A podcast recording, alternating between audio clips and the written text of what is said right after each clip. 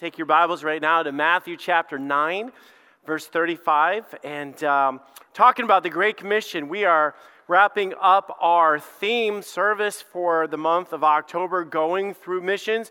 But that does not mean that we're wrapping up missions. Actually, in a lot of ways, we're just getting started. We're excited for what the future holds and being part of what we call the Great Commission, what the Bible has given us of this Great Commission.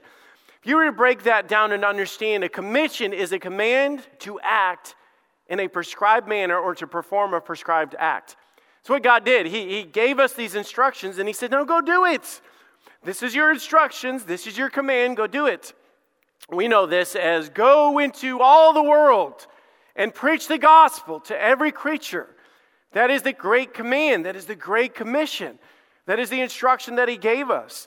You know, we study the word commission. I, was, I, I say, if I'm going to say something all the time, I want to understand what it means. It's two words come together the commission. It means to live with a mission or live with sending.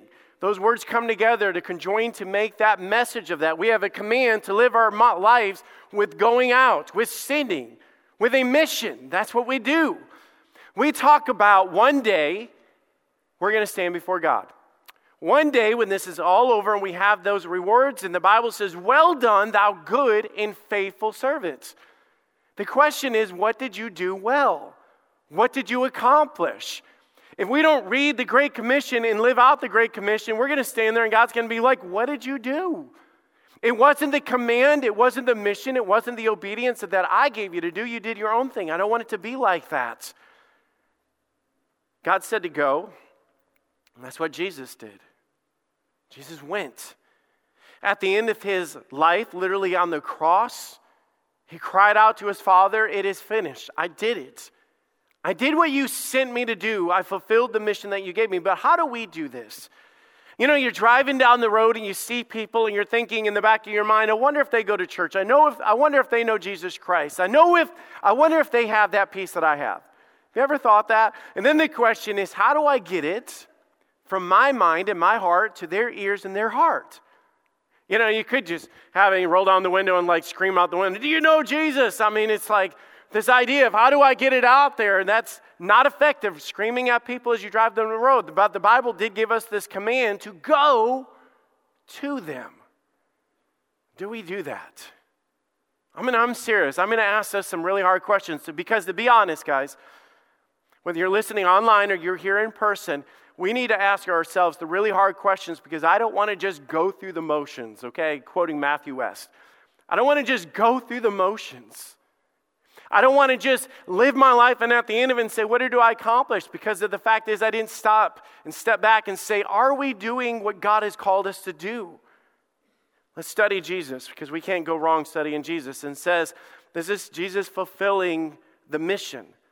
And the Bible says in Matthew 9 35, and Jesus went. I mean, right there, I could stop and just drive home that point. Jesus went.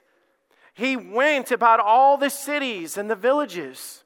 We could put it like this Jesus went to Canal and Lithopolis and Grove City and Pickerington and Reynoldsburg. That's, that's what he did cities and villages. A lot of times we get wrapped up in the Great Commission being, you know, Africa and Afghanistan and, you know, all these places around the world. And Jesus says, don't forget, you start where you're at. That's what Jesus was doing. Jesus went to the com- uh, community. He went teaching in their synagogue. So he did stuff like we're doing, preaching the gospel of the kingdom and healing every sickness and disease. Where? Among the people. That's where Jesus was. To be honest, let me make a phrase and a statement that God has put on my heart. It is wrong for us to measure success by the size of our gathering rather than by the obedience of our going. You think about that. If we were to say, How's church? How's your church doing? We could sit there and say, Great, we had a full house today. How's church going? Great, we, we, we, we had more this week than we had that. And it's almost like our measure of success is based on how many people come and sit and hear the instructions. Now, guys, should we come and hear the instructions? Could we, should we come in here and, and, and worship? Yes. Matter of fact, it's in the Bible that we do this. It's, it's, don't forsake the assembling of ourselves together, as the manner of some is. And God gave us those instructions.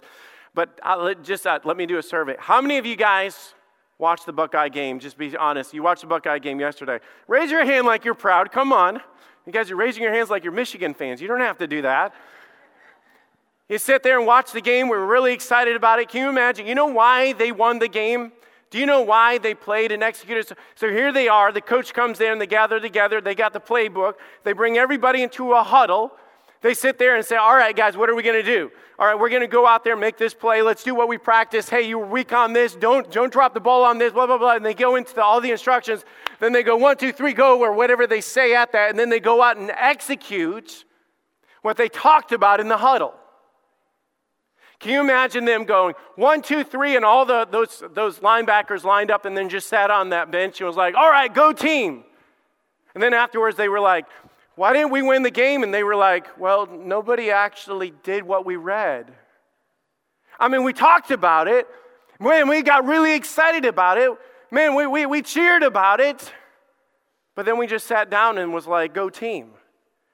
You see, how would it be for a church to gather in the huddle? To encourage, to praise, to instruct. That's what we do.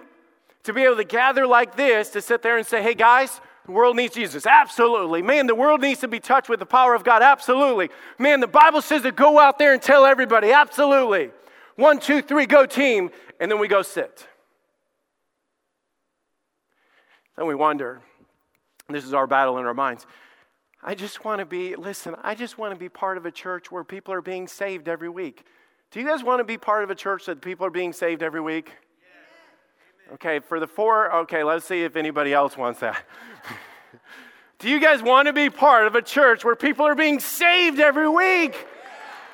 Transition from darkness to light, to encounter Jesus Christ, to be able to know what it's like to know that there is hope beyond the grave. That is the message of Jesus Christ sit there and say, Man, I love it when we have people baptized. I love it when we stir the waters. I love it when people are giving their testimonies. Let me tell you, here's the problem we have a big wish list of what we want. But the difference between people being saved and people being baptized and where they're at, in the middle is an element that God commanded that's the go. It's never going to be where you just put the sign out there and say, help found here, stop in any time. It doesn't work that. way. By the way, that's not what Jesus did. Jesus went to them. Said he went about all the cities and the villages and he went to them to fulfill the mission. I'm not just talking about to have a mission. I'm not just talking about what our purpose is, like I talked about last week, but I'm talking about to fulfill it. Here's what we have to do to fulfill it, we must exit the building and go to the community. One thing COVID has done is it's majorly pulled us back to reevaluate things in life. Guys, honestly, we were, we were too busy as a world. We, some, in a lot of ways, we were too busy as a church. If we huddle, huddle, huddle, huddle, and don't go, something's wrong that we are huddling and not going. If we're sitting there talking, talking, talking about the world going to hell and the world needing Jesus and not telling, telling, telling, something's wrong. And I'm not trying to beat us up. Guys, this, this is a family conversation, whether you're online or in person. Man, I'm just trying to be real. I don't want to just exist. I, I, I don't want to just go through the motions of this. The hard question is have we done an effective job?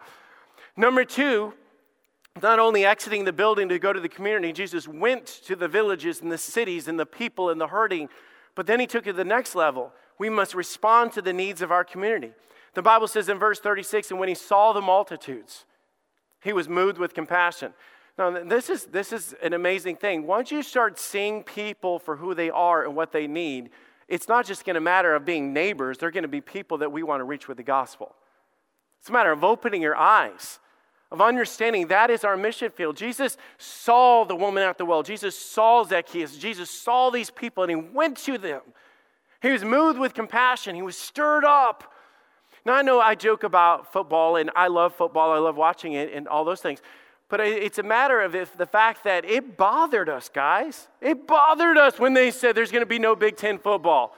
Man, we were really, I, we were willing to, you know, barge downtown and, and boycott this and stand for this and picket this. I mean, it was like, hey, we want football. But I don't know how much we get stirred up when we start talking about people being lost and needing Jesus. The Bible literally said he was moved with compassion. He was stirred up on the inside. It aggravated him, it, it, it stirred him to want to do something about it. He was moved. And then he took action. The Bible says that in verse 35, and he went about the cities and the villages, teaching in synagogues and preaching the gospel and healing every sickness and every disease among the people. It was not just the spiritual that he did, but the physical needs that they had. It's amazing the love of God. The Bible says that God so loved the world that he gave his only begotten son. But what was his motive for sending Jesus was he so loved the world. People's minds and hearts and eyes are changed when they encounter God's love. Know, let me prove it. The Bible says that we love him. Why? Because he first loved us. Man, when somebody, and, and God's love for us was so sacrificial, so shocking. He wasn't going to the up and up, He was going to the down and out. He was going to the outcasts. He was going to the ones that have been divorced and divorced and divorced and divorced and divorced. The woman at the well was divorced five times. And Jesus took a priority to say she needs help, not criticism. She doesn't need to be run down. She needs to know that she has value and loved. She needs to know that we're there and that we care about her. And the disciples were off getting lunch while Jesus was doing this. See, the lost respond to love, and love is something that God has given us to show.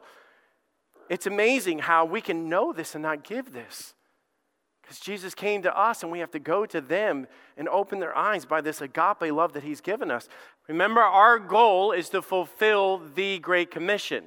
So let's look at it again. The Bible says, in Acts 1 8, both in Jerusalem, that's right here.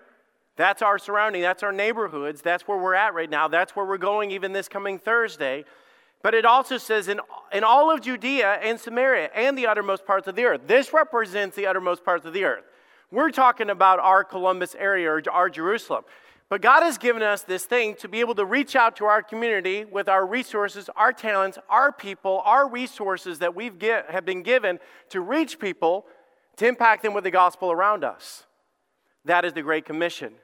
But there's a, a second part of this that he says, but all in Judea, which literally means that there's parts that we can't reach out to. Our reach is only so far. Our influence can only go so far. But then there's other parts of Columbus that we just simply can't get to if we stay where we're at. You see, to fulfill the Great Commission, we must, listen to this, we must reach beyond our community. This is fulfilling the Great Commission. Within the ministries of Fellowship Baptist Church, God has blessed us with a lot of resources, a lot of blessings through the years, a lot of big things. 55 years, God has blessed Fellowship Baptist Church here to do amazing things. But then there's another part of taking those blessings and those resources God, God has given us. And according to Romans 10, verse 15, he says, The ones that are beyond your reach, he said, How shall they preach unless they be sent? You see, the only way that we can reach the other areas of Columbus is we've got to let go of some of what we have, to send it to the other areas of our city so that we can replicate and duplicate and multiply our influence and our impact.